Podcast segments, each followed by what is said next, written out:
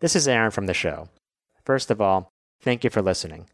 Once you finish listening to this episode, do us a solid. Go ahead and give us a rating and write a review of the show. This lets us know that we're doing a good job and helps other people find us. And speaking of other people, if you know someone who might enjoy the show, we would love it if you told them about it. We can be found at gttgp.com. There's tons of stuff on there. You can learn more about us, there's an episode guide, and of course, you can find our social media pages, where we love geeking out with our listeners. Now, let's get to the good part.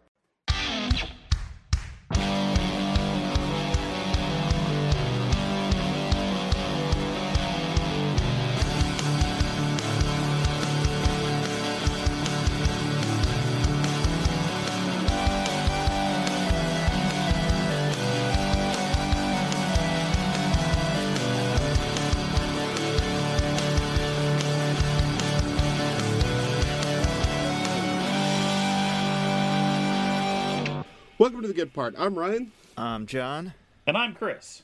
and we're back this week with Chapter 3 of Ready Player One, a chapter that begins and ends in a standalone simulation hosted by Wade's online pal H, a renowned gunter and PvP juggernaut. The chat room, modeled after a suburban basement circa when other than the 1980s, acts as a meeting spot for o- the Oasis's most elite gunters. So, the basement gentlemen.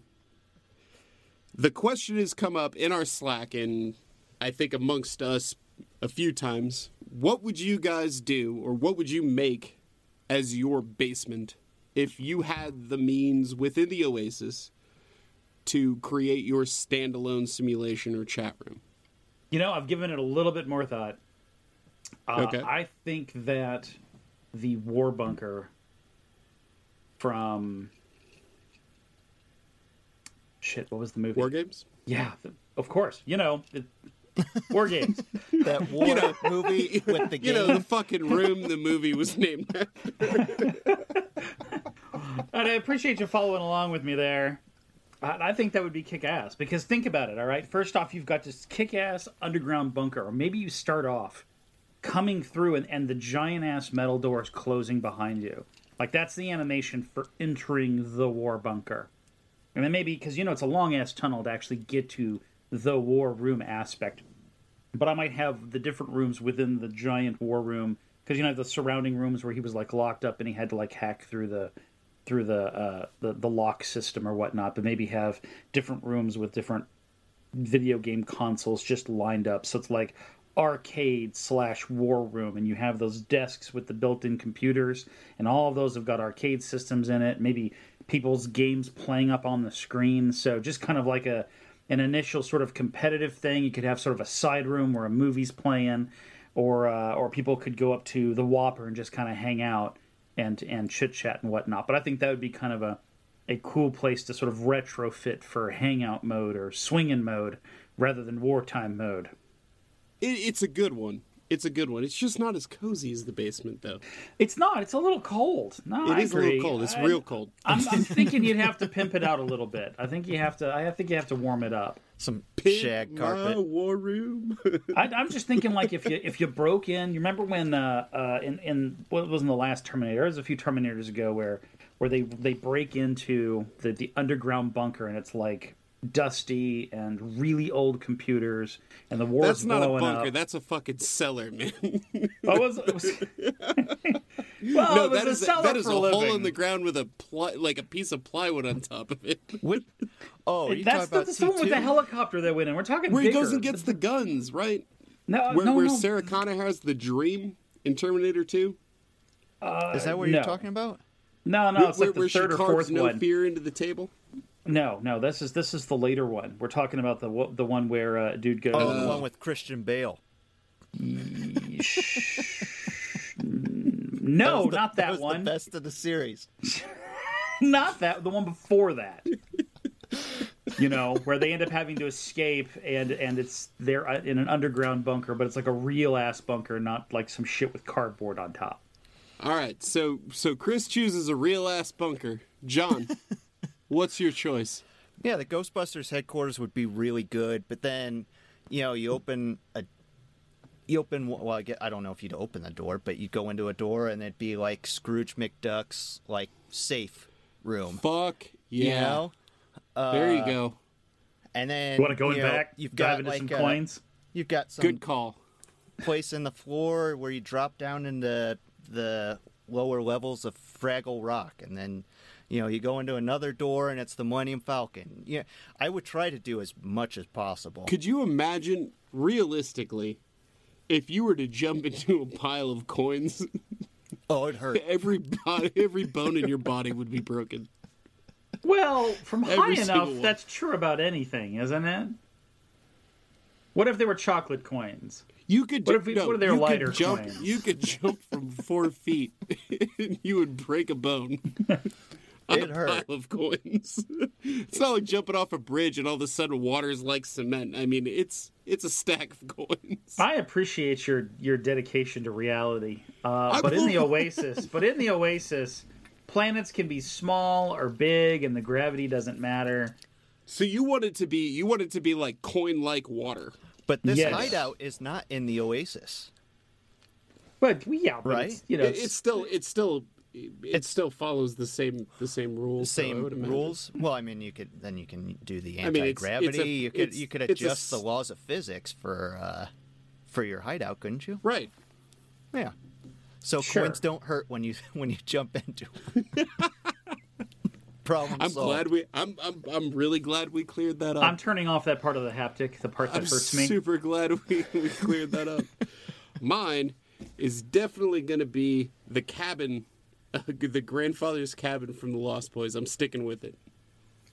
I don't Yeah, know why. It- it's just it's a movie from my childhood that I absolutely loved, and it's kind of what got me into horror movies. But that there was something about that cabin with all the taxidermy and stuff. It was just weird, but kind of cool at the same time.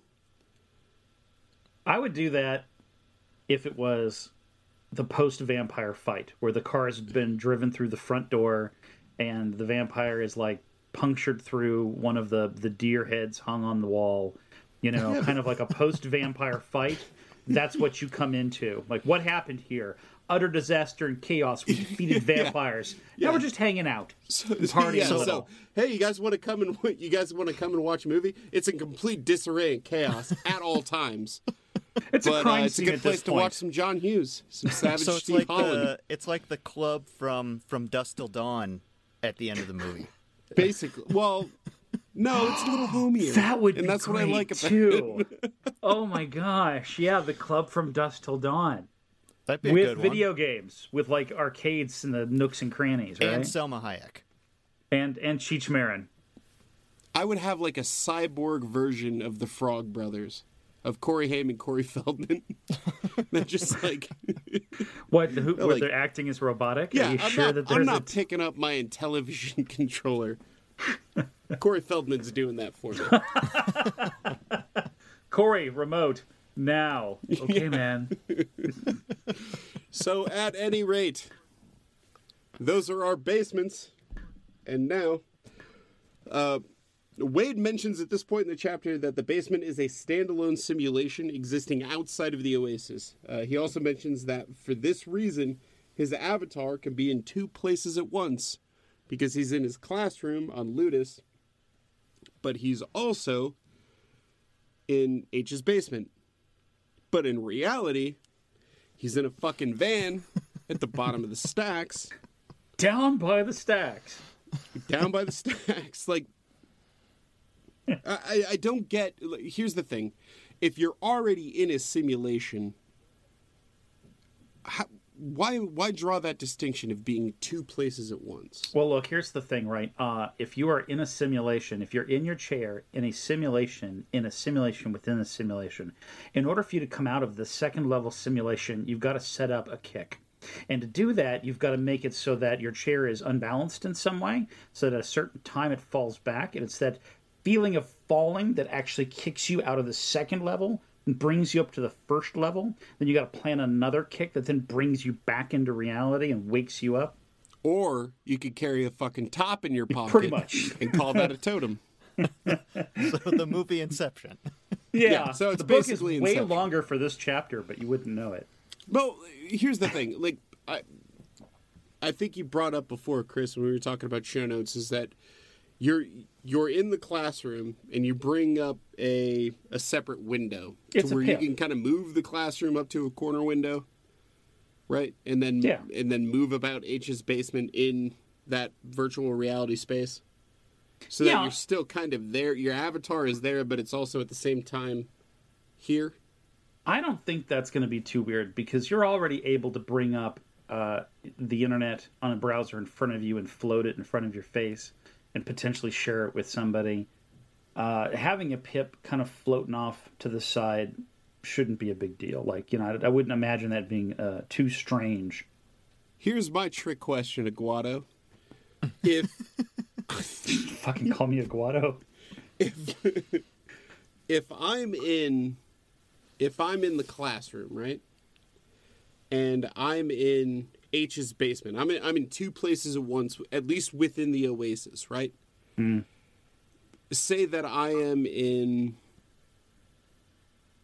in the classroom and I'm in a PvP well say I'm not in the classroom. Say I'm in a PvP zone, right?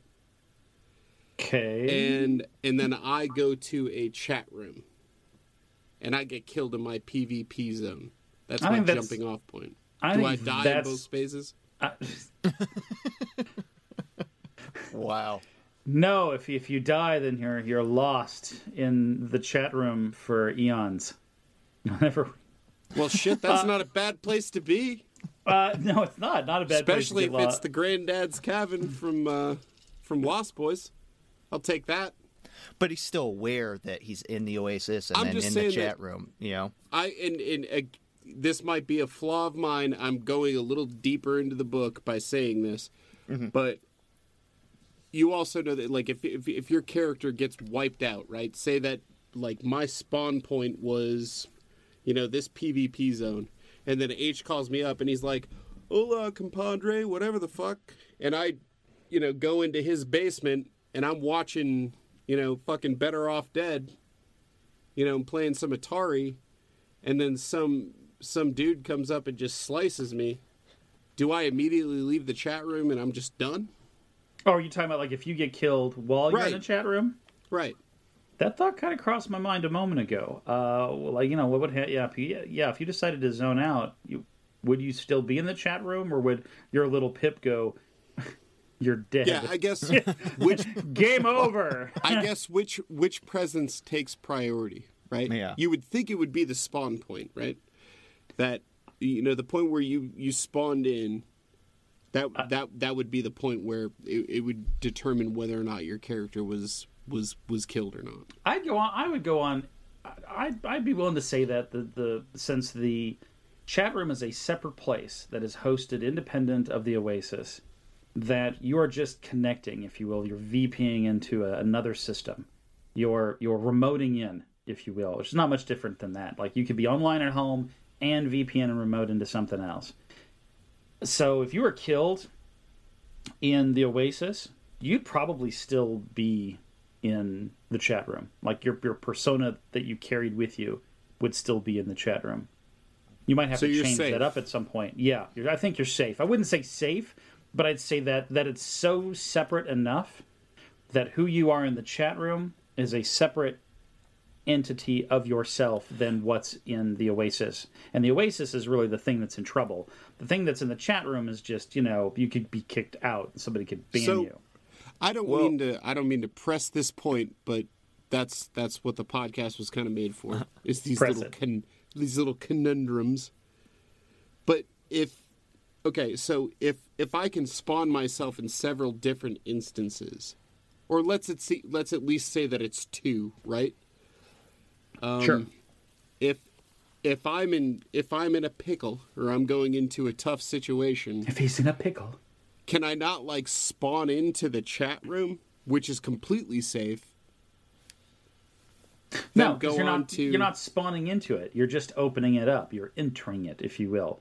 Okay. There is no escaping in that sense. And in fact, I'm pretty sure you can't just drop out of the Oasis as a means of escaping PvP. But but but you're you're insinuating that you can though. Because if I like say that I'm in a PvP zone and then I go into a chat room and my body or my avatar is still in the PvP zone and I come up and I just I I get hacked up, that doesn't matter.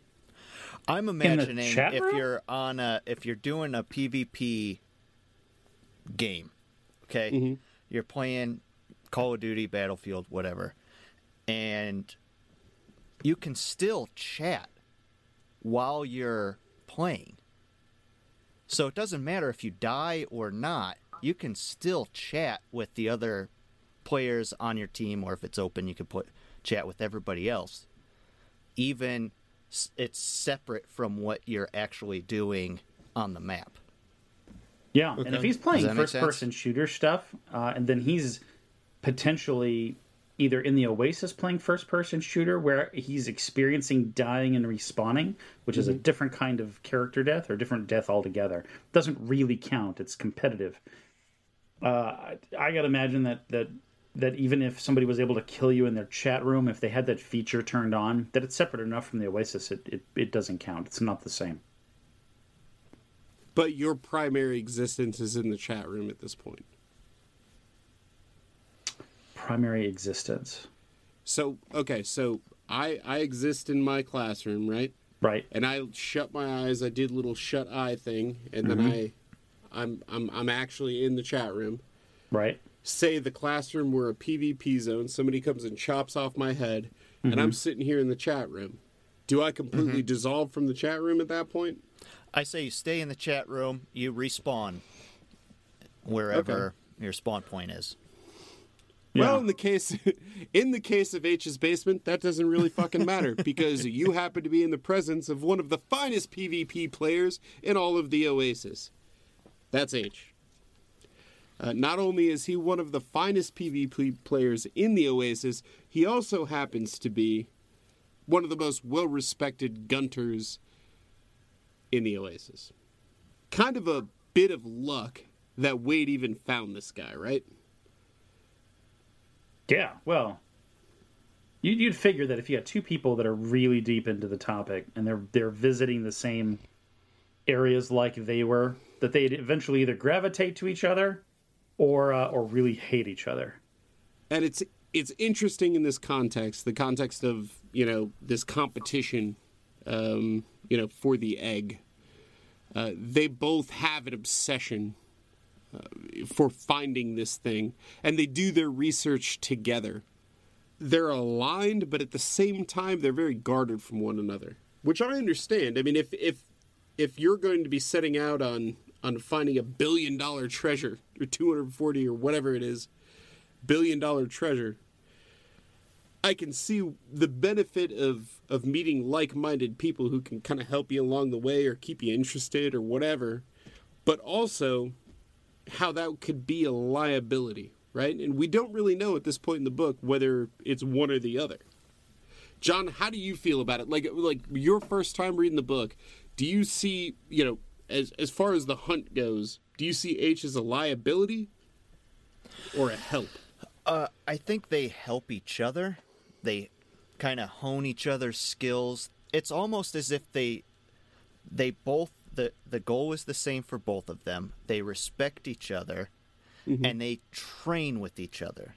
They don't share the secrets with one of one another, but they train each other and push each other to be the best that they can be. so it's like apollo and rocky Yes.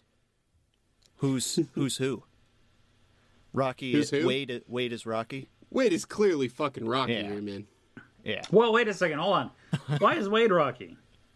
Oh, come on, you contrarian bastard. Well, I'm I'm You just saying. Wait, Wade what is is it? Well, let's, Rocky. let me flip this. Why is it that? In what ways are are are H and Apollo similar? Successful, Accomplished, established. proven. Okay, Shall we All go right. on? Wade's from the fucking streets. Yeah. All right. I could draw a million correlations. Now that I think about it, now that you've challenged me on this point, I can I can draw a million parallel lines But between you Rocky can't, and Parzival. can you? It wouldn't be hard. Are you saying there's some lines you can't draw right now? What do you mean? Do you have any examples of why they would be the opposite? Yeah. No, actually. Uh, I was just being an asshole. Uh, I, I can see why they'd be the same because Apollo is established. Rocky is the underdog. He is he's coming from the streets from some degree of poverty. Uh, he has to work harder. Has to be hungry, and I really like the idea that that that you've got these two fighters, and they're really fighting for the egg and they don't they don't give up to each other. They don't they don't give in to each other. In this case, the battle is over information and and searching for the treasure, if you will. Mm-hmm. And and they're not going to give each other they're not going to let each other see each other's maps because that's insulting. That in, mm-hmm. in when you're competing at a level of like intelligence to actually offer up is to say you don't have enough. If I give mm-hmm. you a hint, it's because you could take that as you didn't think I could do it on my own. So for for them to give anything to each other would be a sign of disrespect. It would be insulting, and they know that, and they know that uh, that that they have to be rely on themselves, and that's where their respect is rooted. and that's highlighted that's highlighted in the chapter uh, when we get to the point where wade's talking about you know not accepting help from h even though he knows that h can kind of pay his way he knows that h is headed to places w- that would benefit him in terms of you know racking up experience points things like that he doesn't ever take that and more importantly um, i think when you get a little farther down the page here you know, H doesn't offer or even really talk about what he was doing the night before because he's not trying to rub it in. And that's that's that's a good little comparison point. Like, not only does he not offer him help, he doesn't offer him help, but he also doesn't rub in the fact that he was, you know, out gaining experience points or doing these other things. Yeah. It, it kind of gives you an idea of what their relationship is actually like. But Yeah. before he reaches age, before he reaches age, sprawled out in the middle of the couch, Wade makes his way through a sea of freaks or avatars. I'm going to say freaks. You can say avatars, whatever. Um, it's a cornucopia of avatars. Um, there's humans, cyborgs, demons, dark elves, Vulcans, and vampires. And probably just about every other thing or species you could find in a video game. Dude, it's like going to Dragon Con. It's like going to Dragon Con. Oh yeah, I love that. or or or Mos Eisley. yeah. It's going to the cantina, man. That's exactly what I had in my mind. Wait a second, there were vampires in the cantina? There was one guy that kind of looked like a vampire. No, I think he was just emo. Okay. and speaking of emo, we've got Duran Duran's Wild Boys playing in the back. I can't believe I've got to defend this again. Well, I can't believe you're gonna try. I, I, mean, didn't, I didn't know you were on the defensive over it. I feel just like I thought you were have to explaining be. your your your point of view when it comes to Duran Duran. Guys, if it wasn't clear, listeners out there in the audience, if it wasn't clear, Chris is a massive fan. No, no, no. I wouldn't say massive. You still I see them in wouldn't say. concert. I so you're do. My my, my wife fan. is a massive fan. I'm more Okay, converted. Cop out. To call me a You're Duranie would be unfair to the true Duranies out there. First off, let's Okay. just lay that out there. Why Duranie? I did not make up the term. But who did? It's an awful one. It is pretty bad. How about it like the DDs? That's be that is a thing too. Uh, Oh, really? That that's one of their symbols, right? Hold on. What about the Duranimals? Oh God. How about that? Dur- That no, sounds it's not like, the uh, same. The That's not it. Duraniacs. No, that just sounds like a Huh? like a. Isn't there That's- another play on on that? How No, about this? that- How about the D heads? I'm, no, The D bags. no. Oh, just- the D bags. the D bag clan. You guys are horrible. That's just not right. A wash of, of Reddit Duranies are going to come after you guys. I I shit you not. Every year that they produce an album and we go and catch them in concert, they sell out. I mean, the, I, do, I Well, believe it's that. not. It's not hard to sell out a fifty a fifty seat arena. You know, At, at 50 Thousands. seats, John, is it an arena? Yeah, Is it right? a arena is or is it a community center? Sorry. Is it a community center or an arena? Well, they call it an arena. Is it a Okay. state It's the- fair? no, it is not it's that. The, uh, it's the Eagles Lodge Arena.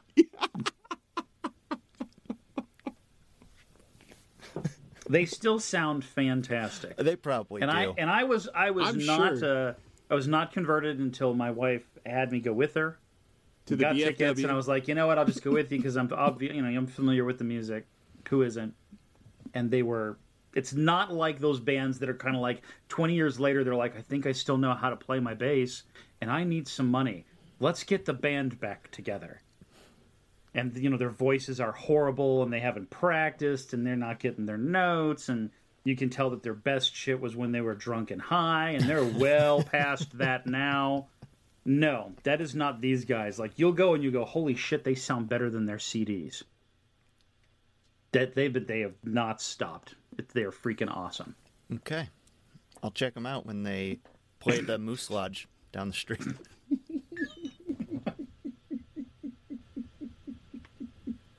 That that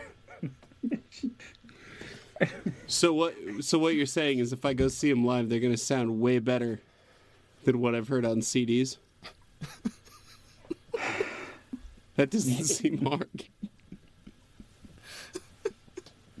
they were innovative for their time. All right, they prac they practically ruled M- M- MTV for a good ten years.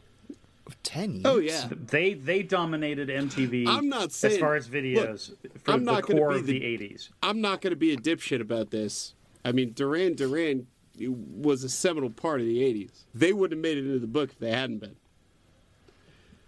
You're I just mean- saying you're not a fan. I'm not a fan now. Well, No. you know, it was a little before your time a bit. But anyways, got ourselves a group of avatars here, representing every species that has ever existed in science fiction or otherwise. Maybe even some species we don't know about yet. So it begs the question if you were to create an avatar tomorrow, or today, or whatever, what would your avatar look like? If it was not what we had talked about before, like like out there. It doesn't matter. I mean, like, what? I mean, No, it matters because you can't be Han Solo now. Yeah, you can't be. Yeah, you can't be Harrison Ford. Harrison Ford, and I can't this be is Sean the fucking Connery. oasis. I could be whatever I want. Well, we're just saying, you know, we, we, we're, this is different from the last podcast. You're talking about Mos Eisley's bar. Han Solo's taken. Who you gonna be? I'm not going to be fucking Greedo. That's for sure. um, I might be Greedo with like a band-aid on my chest. just to throw people off. Just I survived. He shot first, but he fucking missed. that would be like that'd be like on a button on the other side of my chest. I survived the Han. Han Solo, quick shooter, bad aim. I would set my avatar up to look like uh, a chimp from the original Planet of the Apes. I've always wanted that costume, like legit makeup. Legit damn Dirty Ape. Okay. Yeah. You're gonna shoot me for this, John, but I I would probably be my character, my, my avatar from Destiny. Hmm. Awoken male warlock. Yeah, that sounds original. Chris, what about you? I actually created it, motherfucker. Although I've run into several instances that look a lot like my character, Yeah, you only it have was two species to choose point. from. It's not like there aren't many options when you when you set up your character in Destiny. I'm Don't I'm assuming ins- don't don't insult it. Why do you Oh, always have to insult it? No, I'm not. I'm assuming It's it's, Destiny 2, which was just uh, the trailer was just released recently. Looks fucking Uh, fantastic. I'm assuming Destiny 2 will will increase those options. You'll notice he's fine to piss all over Duran Duran, but another D word, and he's Oh, just yeah. all defensive. Destiny. Why does it have to be called Destiny? Why Duranie? sh- Why I'm not Destiny? shitting over Destiny. I'm just uh I I just I the customizing your your avatar in Destiny was a little limited. I don't. I, I don't disagree with that. You were looking for a beard, is what you were looking for. No, I just didn't want to be blue. Well, then you don't have to be be this blue, dude. guy. Don't be an awoken. Or- be human. Yeah. Or an exo. Chris, what about you? That's like a cyborg. Uh, well, you know, it doesn't have to be like this this full fledged animated thing, right? So I'm thinking maybe like uh, You gonna be claymation, kinda. I- I'm thinking Pip Boy from Fallout. Mister Bill? Ooh. Pip Boy, Oh, the, Vault blue Boy. jumpsuit. Yeah, Vault Boy, Pip Boy, Vault Vault Boy, Boy with the with the blonde hair. Maybe every day I have a slightly different outfit based on whatever drug or or or skill I'm pimping. You know, like with weights or electro gun or whatever it is. But he's got that cheesy ass smile. I'm But a little thinking like a- jealous. yeah, Vault Boy. I'm thinking would like a cool 3D one. version of Vault Boy, right? Blue jumpsuit, Yeah. blonde hair, the smile, the eyes, right out of the 50s. That's pretty badass. That's That's, that's a good one. That's a good one. That's a real it- good one. But he'd have a really he'd have a really gravelly voice though. All right. Slightly weathered. Son of a bitch. some shit. I've eaten other humans. now we move on to the couch where H is sprawled out with his signature Cheshire grin, waiting on Wade to say, Sup, Z. Z is what he calls Parzival for short. Sprawled out across the couch. It's yeah, it's Sup, it's Z. a real uh, it's a real close relationship these two. Come have. sit next to me. I don't think there's anything going on like that. I, But I know there's not. I know there's not. It would be in the But- book, or maybe it wouldn't. you you made this point. This was this is bo- th- this part was born out of a conversation between Chris and I when we were talking about what we thought you know H looked like when we first read the book. Uh, Yeah. I I read the book the first couple times through. Uh, Chris, you were introduced to the book through audiobooks, right? Yeah. Yeah. yeah. Okay. So, So your your first, you know, when you pictured H for the first time, what did you see him at? well, as as uh, Wil Wheaton was reading the dialogue to me before Betty by time, I imagined I I imagined H as this sort of blonde haired, uh, uh, you know, sort of surfer guy, maybe sort of California esque kind of thing, like you know, Spicoli. whoa, amigo, welcome. Spicoli. Dude, look at the time. It's the 80s. Like we've got the Duranies. It so it's maybe something right out of like Bill and Ted with the blonde guy that didn't go nearly as far as the dark-haired guy in his career. Actually, you know what? Actually, it, it, he ended up no, not Spicoli. Darn it. It's Spicoli. No, it's not Spicoli. It's Yeah. it's uh, which one is it? Is it is it is it Bill or Ted? Which one's the blonde guy? Dude, no, that would be. That's uh, Bill S. Preston Esquire, sir. oh, is that the blonde-haired one? Yes. yes. because he did end up as a vampire in Lost Boys and killed in the room that you want to do your thing in. Wait, no, he didn't die in that room. He died in the cave. Shit, yeah, he did. Oh, they got him in the cave. Mm-hmm. Oh well, what do you do? He was the only one, I think the only one to die in the cave. Oh, well, he was in the same damn movie. Bill All right, it worked out. It was close. Preston He's just down the road. Anyhow, that's what I imagined. But sure, maybe, maybe, maybe Spicoli, maybe, kind of, It's definitely Spicoli. Mostly. mostly, It's mostly Spicoli. mostly. See, I, I okay. So here's how I pictured H. I I picture him as almost being like a, a suited guy, you know, very very metrosexual. Just just kind of the you know the man's man broy kind of guy. In a suit? Yeah, Like a just like you know, hair dude. slicked back, just like hey compadre, you know, just like real cool. dude, bro. Like I, I did. That was what I just for some reason I pictured that. Did you get that reading it, John? You know, I to put uh, a face to him and I guess mannerisms. Uh, I kind of pictured a Paul Rudd type character. That's how that's how he seemed like likable, but could say like the cheesiest things or the dumbest things, and it's still kind of still kind of funny. Yeah.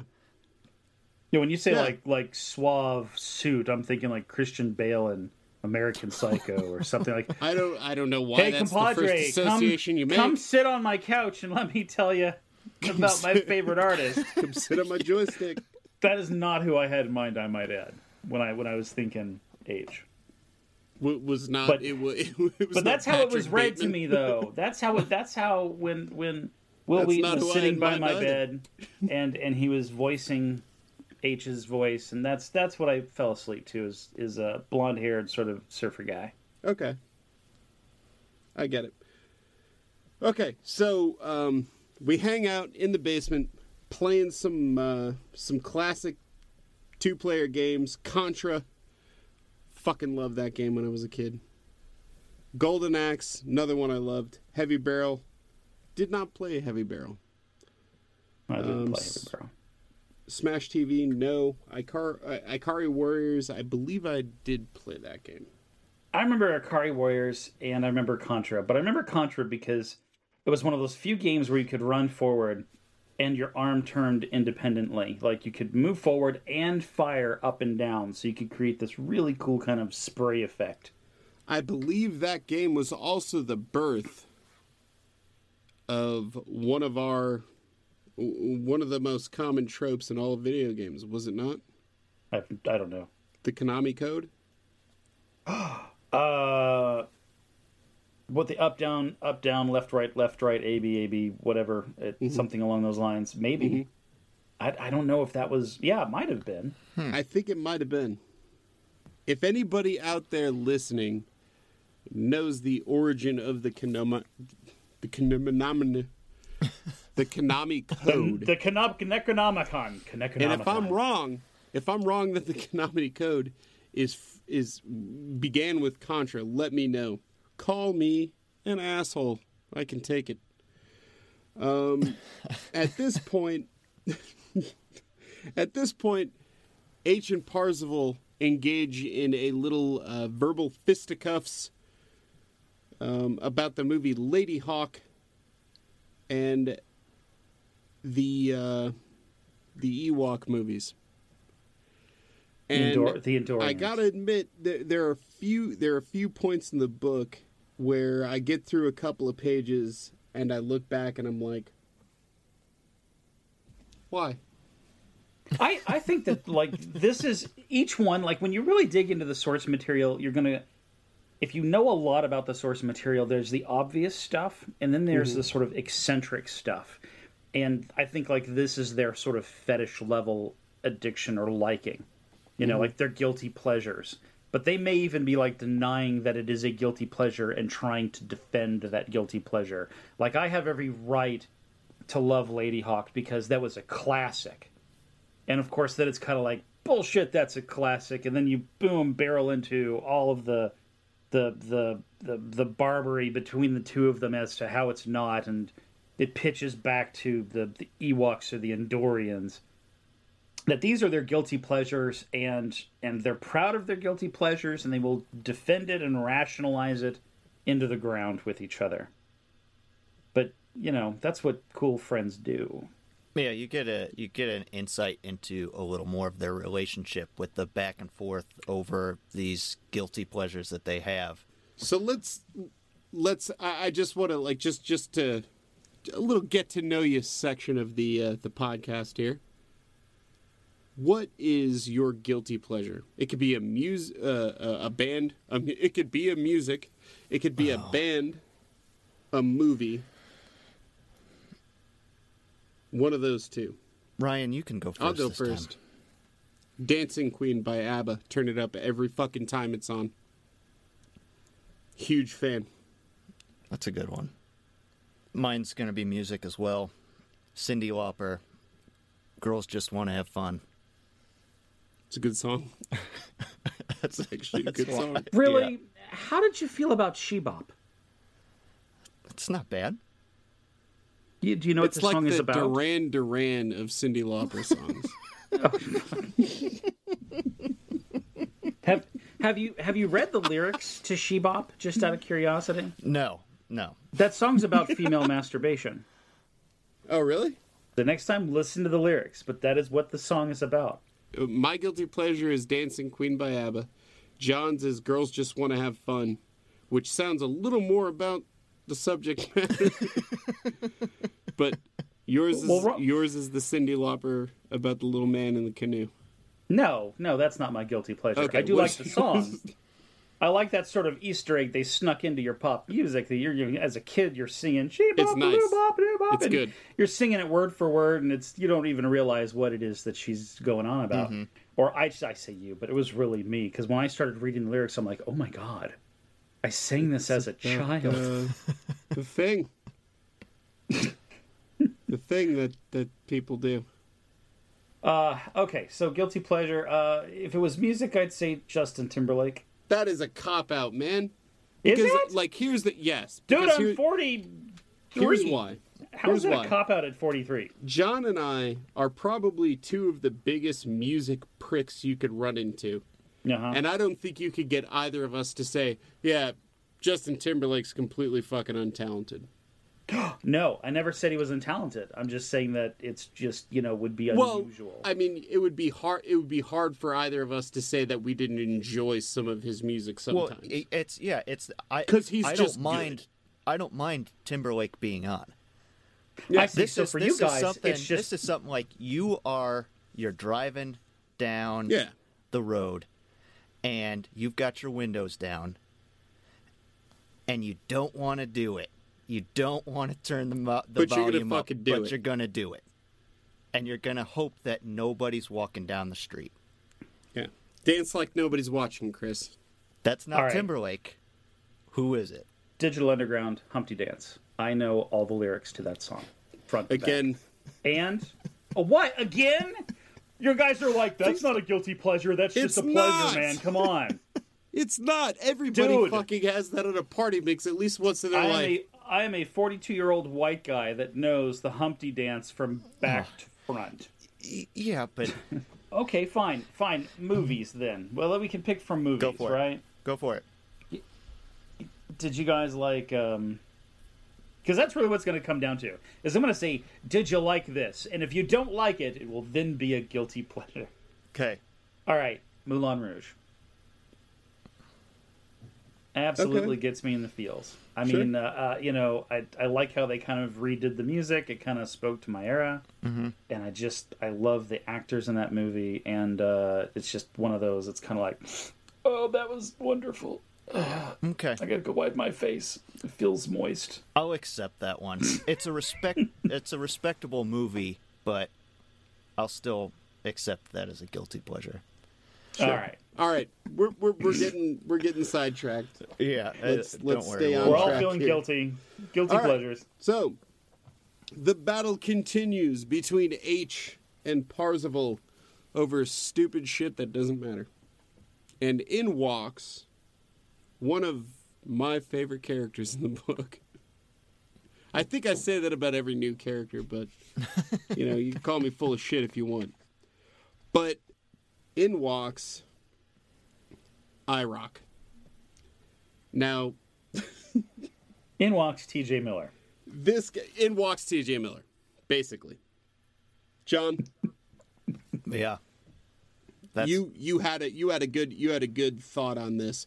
This is the first you know obviously it's the first time you're reading the book, and you knew T.J. Miller was going to be in the movie, right? I knew he was cast in the movie. I didn't know who he was cast as, but as soon as I read IROC, I knew for a fact that that was T.J. Miller, and it just made it so much better.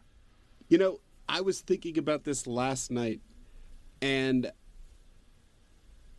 I had told you guys that I had always imagined it being TJ Miller.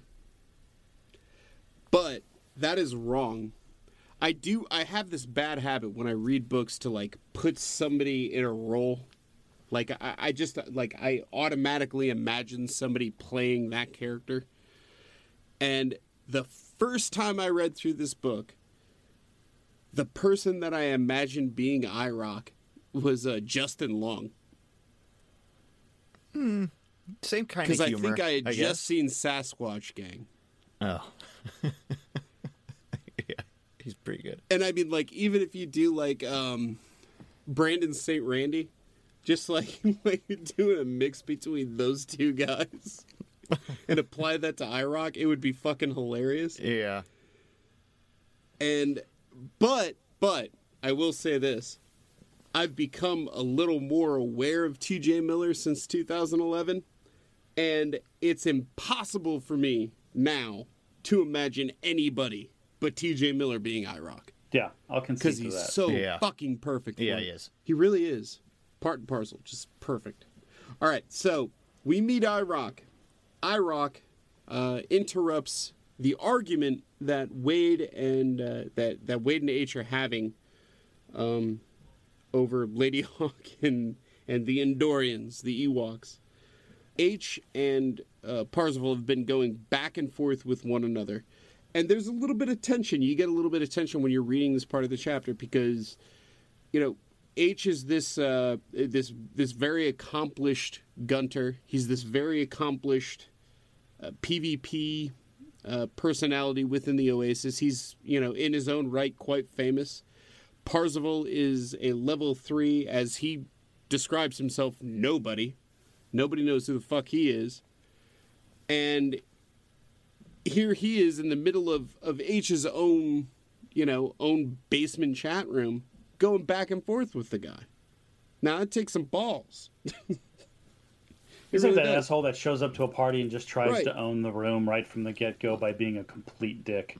Yeah, but they do it well because they're, you know, it's it's it's like the three of us kind of going back and forth on our guilty pleasures. You know what I mean? And getting ribbing each other. We could go back and forth like that, but there's really no animosity to it. Now, the moment IROC shows up and starts asserting his fucking bullshit, everybody in the room shows up to the fight.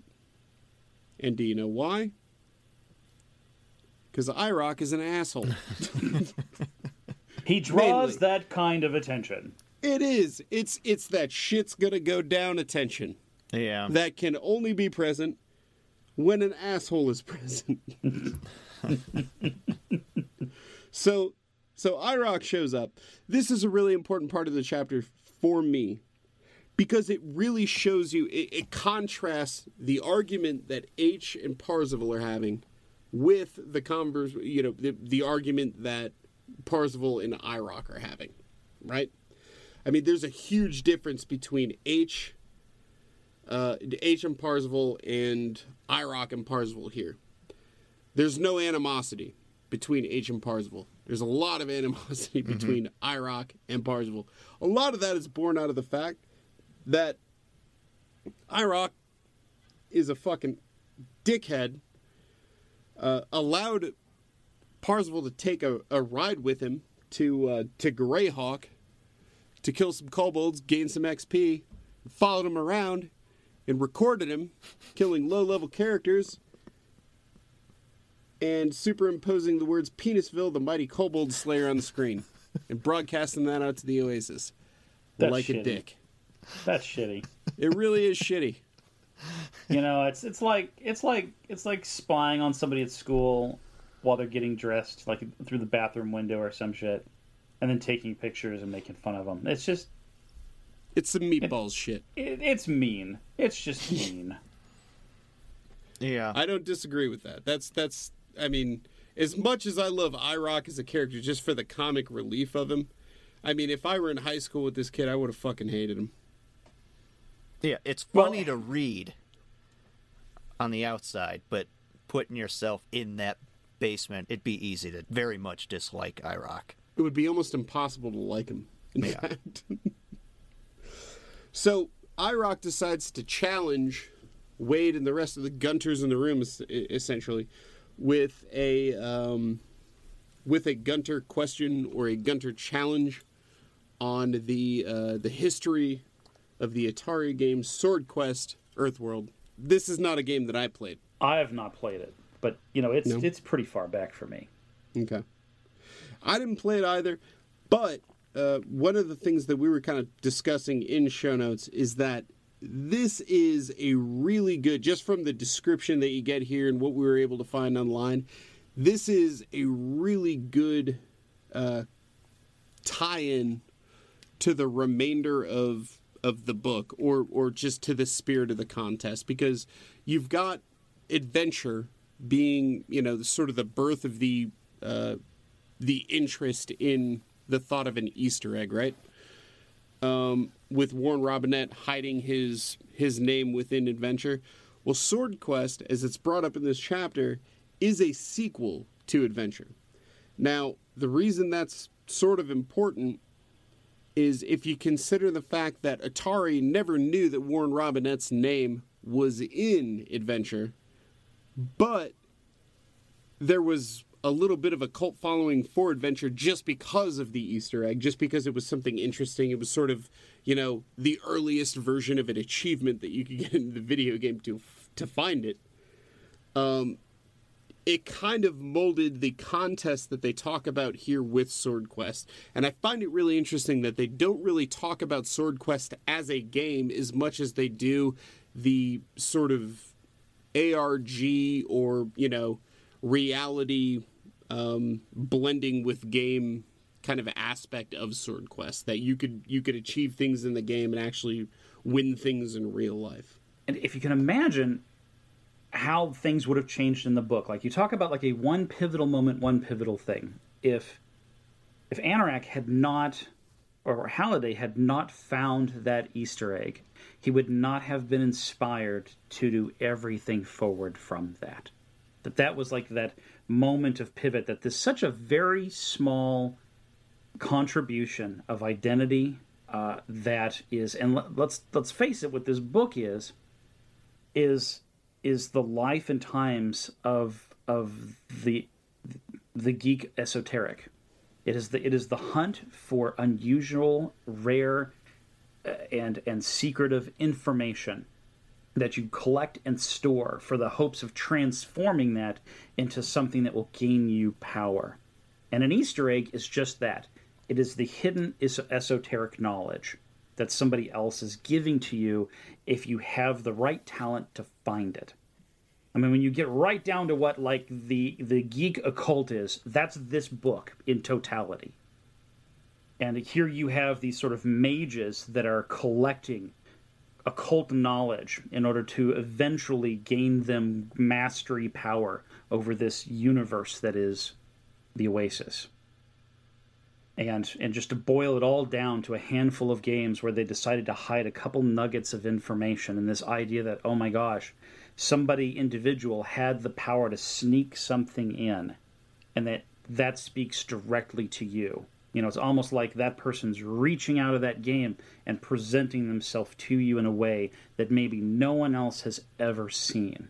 Mm-hmm. And I kind of dig that because there are instances of that in larger scale as we move through the book. And I'm going to stay at that really vague level there. Yeah, please mm-hmm. do. But uh, I, I, I am. I am. But I just I think it's I think it's neat. It kind of reflects back onto that that sort of primary moment that that dri- drives the entire book. So, one thing that is clear out of the back end of this conversation is that IROC is not on the same level as H or or Parzival. The two of them really do stand out in a room of Gunters and probably, you know, throughout Gunter culture. Uh, they've really immersed themselves into the Oasis and into Halliday's uh, Halliday's contest. Uh, you get a really good picture of that here, just like Chris said. Um, but at this point, the school bell rings, the three minute bell rings, and the Gunters begin to recede off to their own classrooms.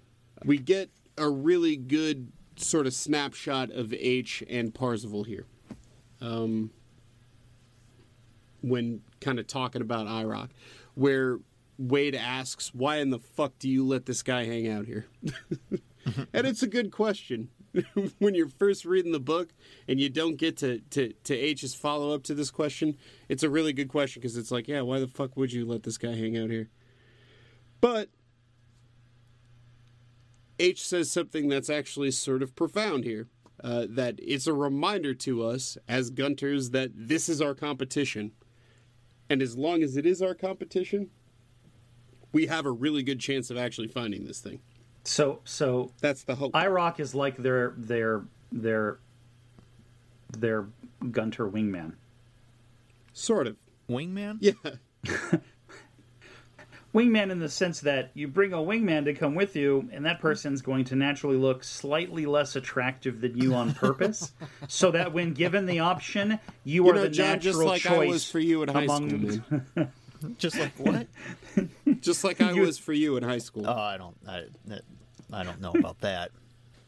I wasn't. in but you need that uh, comparison. Uh, you need Yeah. that reminder, I guess, that that you're better. And on top of that, they laid the smackdown, and uh, from a from a book perspective, IROC like plays a really pivotal role in solidifying the relationship between H and Parzival. Yeah, I think so. It, it's it's a really important part of this chapter. You you Um, would not even if they they had the earlier stuff, I don't think you would have nearly as much depth Right. in how they work together if you didn't have this common adversary this early in the book.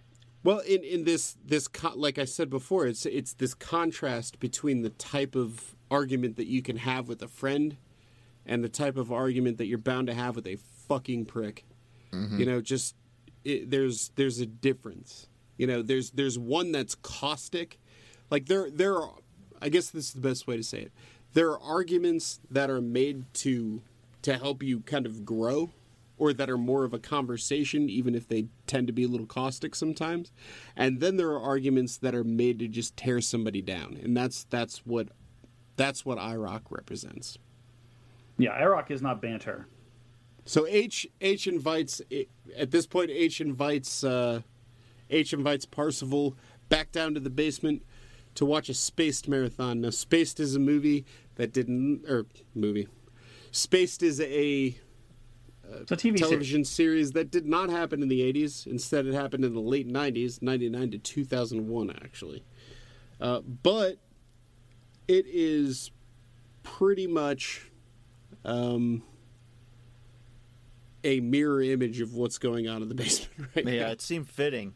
Two kind of opposites, playing video games, pop culture references, etc. Yeah. If I had to imagine kind of like the relationship that that that H and Parzival have, it would be that Simon Pegg and Nick Frost relationship. Yeah. you know, where they can, you know, you see them on the couch, uh, you know, getting over a hangover with uh, those ice cream cones, but uh, and playing video games, uh, and having an occasional argument about something completely stupid. But again, it's not an argument; it's it's more of a, a banter, and they know it's stupid, but they get kind of serious about it, and it just there's that that balance that's just funny as hell, and to say, hey, let's let's go down to the basement and let's watch these two goofs that basically sit around, play games, and riff on '80s references. It's very reflective of what these two are like. Yeah. That their their their common interest is is in the reflection of themselves in this these characters in Spaced. I think. Definitely. Yeah. And we've got a hell of a lot more of that to come. Not to give up too much for you, John.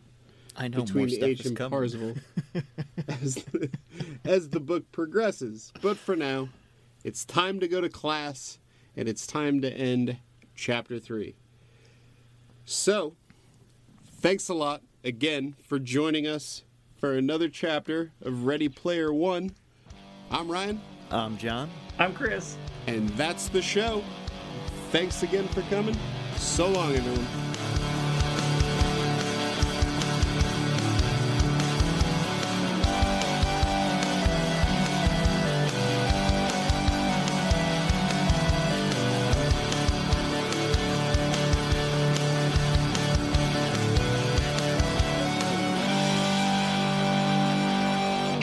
You Bruce Willis would give you a hug? I can take a hug. Uh, yeah. I, I think he I think he's a I'd take a hug. giver of hugs. I think he's a hugger. Man, Looks I don't like a think he's a hugger. I don't think he's a hugger. You don't think so? No, I think he is. I think he'd tell you to fuck off. Have you ever have you ever listened to his music? It does completely emasculate him. I will say that.